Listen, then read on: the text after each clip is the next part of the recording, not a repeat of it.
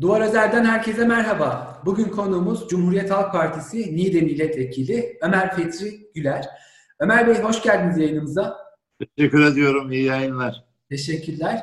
Ee, Ömer Bey, e, meclisteki çalışmalarınızdan sizi aslında yakından tanıyoruz. Ee, özellikle Niğde'de yaşananlara dair zaman zaman çarpıcı mecliste de eylemlere, e, eylemler ortaya koyuyorsunuz. Örneğin gözümün önüne şu an meclise geldiğiniz patatesli bir eyleminiz var gözümün önünde.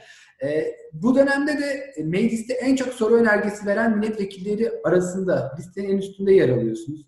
E, size ilk olarak bu soru önergelerinin nasıl şekillendiğini sorayım. Birçok konuyu gündeme getiriyorsunuz. E, bu soru önergeleri nasıl ortaya çıkıyor? Neler yapıyorsunuz? Evet.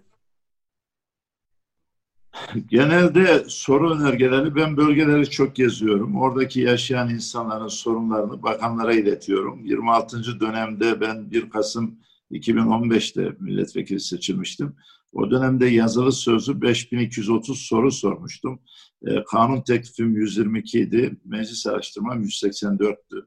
27. dönemde soru önergem 2946, kanun teklifim 210, meclis araştırması 213. Çünkü ülkede çok sorun var, çok konu var. Çiftçisi, işçisi, emeklisi, işsizi, engellisi, öğretmeni, memuru, sanayicisi ve her kesimin sorunlarını bana iletildiğinde bakanlara iletip onlardan yanıt istiyorum. Onların verdiği yanıtlar da kamuoyuyla paylaşıyorum. Genelde sorunlu olmayan kesim şu anda var mı diye bakıyorum. Yok.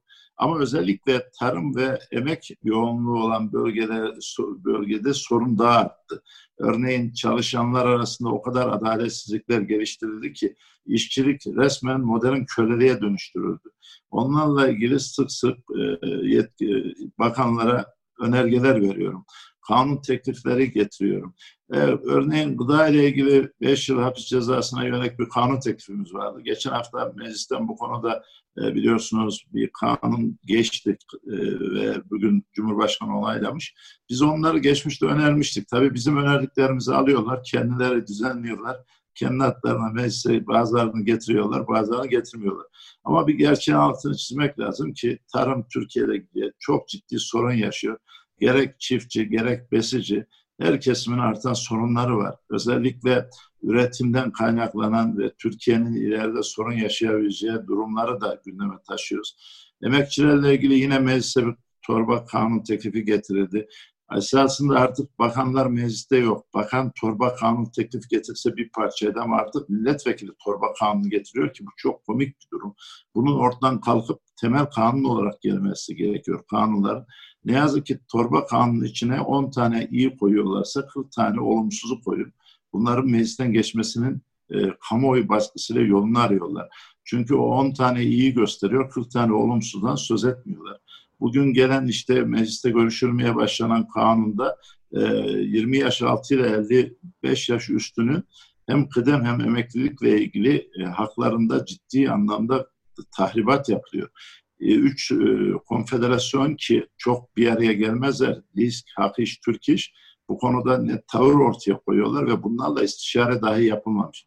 İşte bizim de amacımız kamuoyunda oluşan sorunları, bize iletilenleri, mail yoluyla gelenleri ya da işte e, diğer iletişim yollarıyla iletilenleri e, doğrudan bakanlara iletip çözüm için çaba gösteriyor. Zaten bir millet muhalefet milletvekilinin asli görevi kendisine iletilenlerin çözümü için uğraş vermek. İktidar olduğumuzda biz bu sorunları çözeceğimizi her zaman söylüyoruz. Çünkü bizim yüzümüz halka dönük. Emekçiden yana, çiftçiden yana, sorun olan kesimlerden yana, engelliden, emekliden yana. Bu kesimler bu toplumun geniş katmanlarını oluşturuyor. Esasında çoğunluğu azınlık yönetiyor. Yüzde bir bir mutlu kesim var, yüzde 99 mutsuz kesim var. Yüzde birin sesi yüzde 99'u bastırıyor özünde bugün bir gerçeğin altını çizmekte yarar var. Fabrikalarda bu pandemi döneminde işçilerimiz çalışmasaydı, emekçilerimiz üretmeseydi sanayicinin varlığının bir anlamı olmayacak. Ama sanayicinin de şöyle gerekliliği var. Sanayici de müteşebbiste yatırım yapmazsa iş alanları oluşmaz. Yani birbirinden bunlar ayrı şeyler değil. Ama esas olan şu, bireyin hakkının verilmesi, e, mağduriyetlerinin giderilmesi. Örneğin bir taşeronla ilgili e, yasal düzenleme yapıldı. Ya daha doğrusu kanun hükmünde kararname çıkarıldı 696. 4 Aralık'tan bir gün önce işten ayrılanlar bundan yararlanamadı. 4 Aralık'tan 4 Aralık'ta işte olanlar yararlandı. Orada dahi bir ayrım vardı ve dediler ki işte 1 milyon 200 bin kişi kadroya alıyoruz. Ne yazık ki 400 bin kişiye yakın kadroya alındı. 800 bin insan mağdur edildi. Bunun 400 bini belediyelerde çalışıyor. Belediye şirketlerini aldılar bu arkadaşları. Asıl işi yapan asıl kadroyu almadılar. Bugün düşünebiliyor musunuz? Sağlıkta, sağlık, e, hastane bilgi işlemcisi, görüntüleme merkez çalışanı, kamuda kiralık araç şoförü ya da e, yemekhane çalışanı, sosyal tesis çalışanı yani bir pandemi döneminde mücadele veren, emek veren kesim ne yazık ki taşeron firmada çalışıyor. Bunları dahi kadroya almadılar. Bu anlamdaki sıkıntıları sık sık mecliste dile getiriyoruz. Karayolu işçileri mahkemeye verdiler. Yasal olarak kadro almaya hak kazandılar ama taşeronda çalıştırılıyor. Devlet demir yollarında, PTT'de, bu evlerimize bizim bu pandemi döneminde evrakları getirenlerin hepsi taşeron firmalarda. Bunun gibi e, bakanlıklara soruyorum hangi bakanlıkta ne kadar taşeron çalıştığını. Kitlerin tamamı duruyor. Her sene Cumhurbaşkanı genelge yayınlıyor kitlere kadroya alın diye. E, genelge hiçbir şekilde uygulanmıyor. Demek ki ön kapıdan e, açıklama yapıyor, arka kapıdan yapmayın bunu diye talimat veriyor. Peki yani ben, böyle sorunları gündeme getiriyoruz. Bu sorunları gündeme getiriyorsunuz. Biraz önce de işçilik modern köleliğe dönüştü ifadesini kullandınız. E, işçilerin sorunlarını, engellilerin sorunlarını pek çok farklı alandaki soru önergelerinizi biliyoruz. Ama e, özellikle Cumhurbaşkanlığı hükümet sisteminin ardından meclisin yapısında da belli başlı değişiklikler oldu. Örneğin bugün e, soru önergelerine e, link yollanan e, ya da yanıt verilmeyen, bu ilgi, bizim alanımıza girilmiyor ifadeleriyle çok sık karşılaşıyoruz. Şimdi bu yanıtları da gazeteciler olarak biz yakından takip ediyoruz. Milletvekilleri de e, sorunun çözümü noktasında yakından takip ediyor. E, bu yanıtsızlık hali size ne hissettiriyor? Öncelikle şunu belirteyim. Biliyorsunuz o zamanlar Meclis Başkanı Sayın Binali Yıldırım'dı. Ben Cumhurbaşkanı'na soru önergesi verdim. Ee, Cumhurbaşkanı hükümet sistemi diyorlardı. Ortada hükümet de var aslında Cumhurbaşkanlığı sistemi. O zaman gelen yanıtta Cumhurbaşkanı'na soru soramayacağım milletvekilinin yazıyla bana bildirildi. Öyle olunca Cumhurbaşkanı'na soru soramayan bir milletvekili kimliği var. Oysa tam da yetkinin tümünün toplandığı bir cumhurbaşkanı var. Çünkü bakanlar artık müsteşarlık kalktığı için bu sistemde müsteşar gibi görev yapıyorlar. Bakanlara şunu yap diyorlar, bunu yap diyorlar, onu yapıyor. Cumhurbaşkanı yardımcısı bana yazı yazmış. Bu sorun e, toprak düzenleme ile ilgili bir soru sormuştum. Bunu Tarım ve Orman Bakanı yanıtlayacak diyor. Tarım ve Orman Bakanı da bana yanıt veriyor. Diyor ki bu bizim işimiz değil. Bu başka bakanlığı. Ya da işte bu yıl bölgemde patates e, üreticisi gerçekten sorun yaşıyor. 1 liraya mal ettiği ürünü 60 kuruşa satamıyor. Mayıs ayında bir baktık Mısır'dan patates geldi. Şimdi ben bunu sordum. Önce bir tohum filan dediler. Çünkü Tarım ve Orman Bakanlığı haberi yok.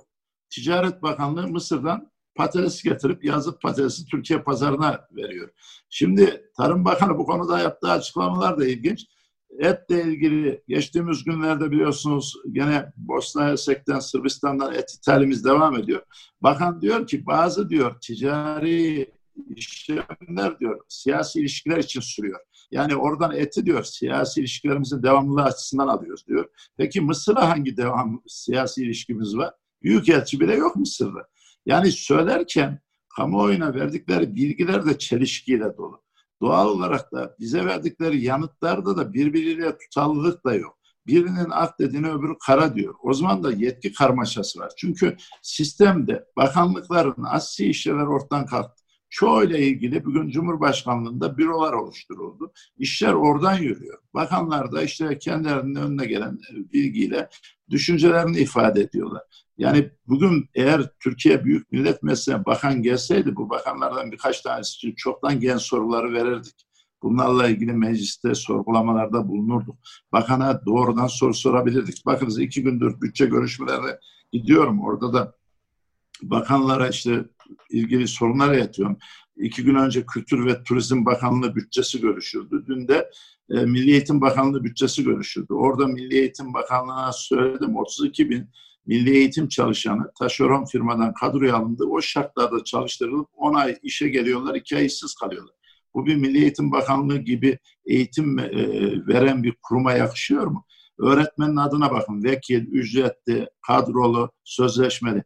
E bunların hepsinin niye tek tanımı yok? Çünkü ücret farklılığı yaratarak onu da parçalıyorlar. Keza Piktes öğretmenleri dediğimiz Suriyeli öğrencilere eğitim veren 5 yıllık proje öğretmenleri var. Bütün koşulları öğretmenlikle eşdeğer ama bunlara kadro verilmiyor. Sözleşmeli öğretmen 920 kişi kadro bekliyor. Bunlara kadro verilmiyor. Bunları Milli Eğitim Bakanı kendi yüzüne söyledi. Öğrenci affı. Kaç kez çıkarılmış ama 4 yıldır öğrenci affı çıkmıyor. Bakan daha önceki sorularıma verdiği yanıtta yok adres gösteriyor, yok da buna sıcak bakmıyor. Ama 500 bin kişi biz geçmişte okuldan bir türlü ilişkimiz kesildi üniversiteden. Tekrar üniversiteye dönelim diyor. Şimdi bunları dün yüzlerine de söyledik. Tabii e, şeyde Kültür ve Turizm Bakanlığı'nda da ama 5 dakika süre tanınıyor. Bir milletvekili 5 dakikada ne kadar söylerse o kadar söylüyoruz. Ayrıca mecliste de birer dakikalarda işte Türkiye gündemine taşımaya çalışıyoruz. Bakınız güncel bir konu deprem. Depremle ilgili benim 10 gün önce verdiğim e, Enerjiye Bakanın yanıtı 158 bin riskli yapıdan söz ediyor. E, ne oldu bu riskli yapılar? Ne işlem yaptınız? Bu yıkılanlar içinde riskli yapılar var mıydı? Sürekli her sorunu gündeme getirip gündemde tutmaya çalışıyoruz ama özellikle Ticaret Bakanlığı verilerde TÜİK adres gösteriyor. TÜİK adresleri de garip. Gene bir örnek vereyim sorunuzu örtüştüğü için. Tarım ve Orman Bakanı'na sordum ben ne kadar nohut ithal ettik diye 2018'de bakanın yanıtı ithal etmedikti. TÜİK'e baktım ithal etmişiz. Şimdi böyle şimdi TÜİK ithal ettik diyor bakan etmedik deyince ne yapsınlar onlar da TÜİK'e bakın. TÜİK'in verileri de biliyorsunuz son günlerde çok tartışmalı. Onlarla da e, artık eskisi gibi güvenilmiyor. Yani bir şey söyleyeyim. Tek adam yönetiminde kurumların çalışmaları oldukça dağıldı, darmadağın olmuş sözün gel, e, tam ifadesi. Liyakata dayalı yapılanmalar ortadan kalktı. İş bilenlerin dışına benimden olsun, yandaşım olsun mantığıyla insanlar getirildi. Ve böylece e, sistem kendisini daha iki yıl içinde yürümeyeceğini somut olarak ortaya koydu. Yani eğer parlamento olacaksa, 600 milletvekili bulunacaksa bu sistemin adı e, Cumhurbaşkanlığı sistemi olmamalı. E, güçlendirilmiş parlamenter sistem diyoruz. Geçmişteki eksiklerden de ders alınarak yeniden parlamenter sisteme dönüş demokrasi için temel ihtiyaç durumunda ve böylece bir kişinin ağzından çıkan bir cümleyle şekillenmeyecek, daha çok tartışılacak, muhalefetin söyledikleri değer bulacak. Bu konulardaki ortak düşüncelerin oluşumu sağlanacak. Ya bir depremde dahi ortak acı yaşayamaz hale bir ülke nasıl getirildi? Bu kadar ayrışmak doğru mu? Biz bunları da kabul etmiyoruz. Yani biz bu ülkenin yaşayan 82 milyon insanın tümünü sahiplenen, tümünün sorunlarıyla ilgileneniz. Ama o kadar e, düşündürücü ki siz sorunu çözmek istediğiniz insanlar dahi kimi zaman sizin verdiğiniz tepkinin ne olduğunu algılamakta e, geç kalıyorlar. Örneğin bu Cumhurbaşkanı hükümet sisteminde hala çok arkadaş bakanlardan umut bekliyor. Bakanların yapacağı bir şey yok. Sistemde bir tek Cumhurbaşkanı yapın derse yapılacak. Yani bakanın önerme götürme şansı da yok. Çünkü bir yere beş kere önerme götürürseniz karşınızdaki insan kendi sözlerinin dışında kendisine yön verilmediğini, verilmek istediğini düşünüp tepki de gösterebilir. Onun için idare maslahat gibi işte günü idare ederek gidiyor. Bu da toplumun her kesiminin sorunlarının artmasına, birikmesine neden oluyor. Düşün bir ülkenin çalışma bakanı kalkıyor emekliye verilen toplam parayı anlatarak emekliye hizmet verildiğini söylüyor. Daha promosyonla ilgili bugün Türkiye'de pandemi sürecinde biliyorsunuz yılbaşındaydı bu anlaşmalar. Çoğu emeklinin haberi bile olmadan süreç devam edip gidiyor. Bu konularda bile bilgilendirme yok. Şu engellerin durumu. Ya engellerin ben kanun teklifi de verdim. Yüzde üç olan kamudaki varlıkları yüzde altıya çıkarız. İnsanlar diyor ki biz sadaka istemiyoruz arkadaş. Bize iş verin, çalışalım. Böyle bir talep var ve bu engelliye dahi iş bulamıyor. Öğretmenlerde son cümle olarak söyleyeyim size düşüncelerinizi sorun paylaşacağım ama biz biraz fazla topluyuz işte çok uğraşınca. 130 bine yakın öğretmen açığı olan yerde siz 60 bin öğretmen atamasını talebi var onu bile karşılayamıyorsunuz. Böyle bir sistem olur. Ee, şimdi farklı farklı alanlarda e, sorunları gündeme getirdiğinizi biliyorum ama e, özellikle seçim bölgenizde, Niğde'de vekilliği sürdürdüğünüz bölgedeki sorunlar e, biraz daha öncül sizin açınızdan da. E, evet. Patates ve pancar. E, evet. Biraz önceki konuşmanızda patatesin değer e, bulmadığı, üreticilerin sorunlarını size aktardığını ifade ettiniz. E, tam olarak tarımda ne yaşanıyor? Özellikle birebir görüştüğünüzde üretici size ne gibi sorunlar aktarıyor? Önce pancarı söyleyeyim çünkü pancar güncel hemen e, sıcak bir durum olduğu için. Geçen yıl pancarı 1 Eylül'de Cumhurbaşkanı müjde diye kamuoyuna açıkladı ve 235 lira olan ton fiyatı 300 liraya çıkarıldı. Bu yıl 1 Eylül'den tam iki ay geçti ortada fiyat yoktu. Genel Başkanımız Sayın Kemal Kılıçdaroğlu salı toplantısında pancar taban fiyatı ne oldu diye sorduktan iki gün sonra Türk Şeker bir açıklama yaptı. Pancar ton fiyatı 336 lira dedi. Yani geçen yıla göre e, kiloda 36 kuruşluk bir artış geldi. O da yüzde 11'e falan tekabül ediyor ki enflasyona bile karşılamıyor. İlacın, gübrenin, tohumun bu kadar arttığı yerde bu fiyat hiçbir çiftçiyi mutlu etmedi. Acıdır. Ne Cumhurbaşkanı açıklama yapabildi ne Tarım ve Orman Bakanı. Ben bunu bütçede de kendisine söyleyeceğim. Herhalde fiyattan kendileri de utandılar ki yoksa davul zurnayla duyurmayı severler. Sessiz kaldı. Bu şu demek, şeker pancarı üretiminden çiftçinin uzaklaşması demek. Çünkü 400 bine yakın şeker pancarı çiftçisi bu ülkede vardı. Bugün 90 binlere düşmüştü. Bu daha da düşecek. Bu kime yarar? Amerikalı Cargill firması var. Nebeşe'nin en büyük üreticisi. Onun gibi firmaların Türkiye'de nişasta bazı şurubun pazarının genişlemesine yarar. Türkiye'de kota koyuyoruz diyorlar. Türkiye'de koydukları kotada Türkiye'de bin tona yakın nişasta bazı şurup üretilir. Yurt dışına bu ithal edilir. Orada Türkiye'ye gelecek ürünlere katılır. Türkiye'ye gelecek çok ürünün tatlandırıcısı nebeşedir. Türkiye pazarına yeniden girmiş olurlar. Al ver, külah ver, külah hesabı bir sistem yürür. Patateste ise yazlık ve kışlık olarak iki tür patates yetişir ülkemizde. Bu yıl e, yazlık patates genelde Nisan'da, Adana'da, Ödemiş'te başlar. Daha sonra diğer illerde olur. En son Niğde'nin yazlık patatesi çıkar. Ondan sonra da kışlık patates Ekim olduğu için de Ekim ayında da kışlık patates hasatı başlar. Şimdi bakınız biz bunu anlattığımız zaman tüketici de çoğunda tepkici oluyor. Diyor ki ya fiyatlar pahalı. Siz diyorsunuz ki ürün değer bulmadı. Bizim anlattığımız şu, üretici ürettiğinden para kazanmıyor, tüketici pahalı ürün alıyor. Bunu düzenlemesi gereken siyasi iktidar. Şu anda patatesin maliyeti biraz evvel söylediğim gibi 1 lira. Ama patatesi 60 kuruşa satamadığı için çiftçi depolamak zorunda kaldı. Şimdi burada olması gereken Toprak Mahsulleri Ofisi maliyetinin biraz üzerinde bir fiyatla bu patatesi alabilir depoya koyar. Nisan'a kadar da bu bozulmayacağı için yazlık patates çıkıncaya kadar da piyasayı dengeler vatandaşın da bir buçuk iki lira aralığında patates e, alabilmesinin yolunu açar. Ama böyle giderse patates depoda değer bulmaz, çürürse patates 3-4 liraya çıkar. Bu yanlış. Bizim söylediğimiz şu. Girdi fiyattan düşün. İlacı, gübreyi, e, tohumu düşüremiyorsanız elektrik ve sulama suyu yer altından çıkarılır. Elektriğe gelen zam yüzde 80-85'i buldu. Bunun faturası çiftçi mağdur ediyor. Hele ürünü tam hasattan önce sulayacak bir bakıyor ki borçlarından dolayı elektrik kesilmiş. Bir de verim düşüyor. Bütün bunları düzenlemesi gerekir olan siyasi iktidar. Üretici ürettiğinden para kazanmazken tüketiciye de pahalı ürün gidiyor. Bakın bizim bölgede bu yıl salçalık domates 40 kuruşa kadar düştü. Satılamadı. Kimisi tarlada kaldı, toprağa sürüldü ve bu domatesin maliyeti 70 kuruş. Şu anda gidin bakın en düşük salça 8 lira. Şimdi 10 kilo domatesten 1 kilo salça çıkıyor. Bu durumda nasıl oluyor da vatan, e, üreticinin 40 kuruşa satamadığı domates vatandaşa 8 liralık salça oluyor. 10 kilo üzerine hesaplarsanız bunun maliyeti, işçiliği, gideriyle birlikte vatandaş e, ulaşması gereken 6 lira. Ama bir de marketlere gidin, büyük marketlere bir kilo salça 15 lira. Yani arada satanlarda 8 liraya kadar salçayı bulsanız da esas e, büyük marketlerde, AVM'lerdeki marketlerde salça 15 liraya satılıyor.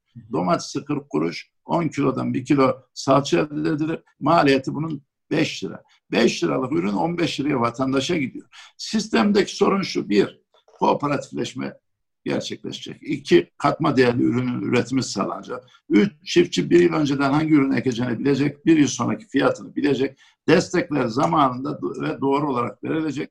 Çiftçiye destek bir yıl sonra verirseniz bir işe yaramıyor. Ya ekerken destek vereceksiniz ya da hasat döneminde ki ya borcunu karşılasın ya da alım yapabilirsin. Sıkıntı bu anlamda büyük. Planlama eksikliği var. Tarımda planlama diye bir kavram yok. Bakınız 2009'da 2019 arasında 1 milyon 300 bin hektar tarım arazisi ekilmez olmuş. Yalnızca bu 10 yılda. Şimdi burada ekimlerden uzaklaşırsak gıda bizim için en önemli gelecekteki hava kadar, su kadar önemli.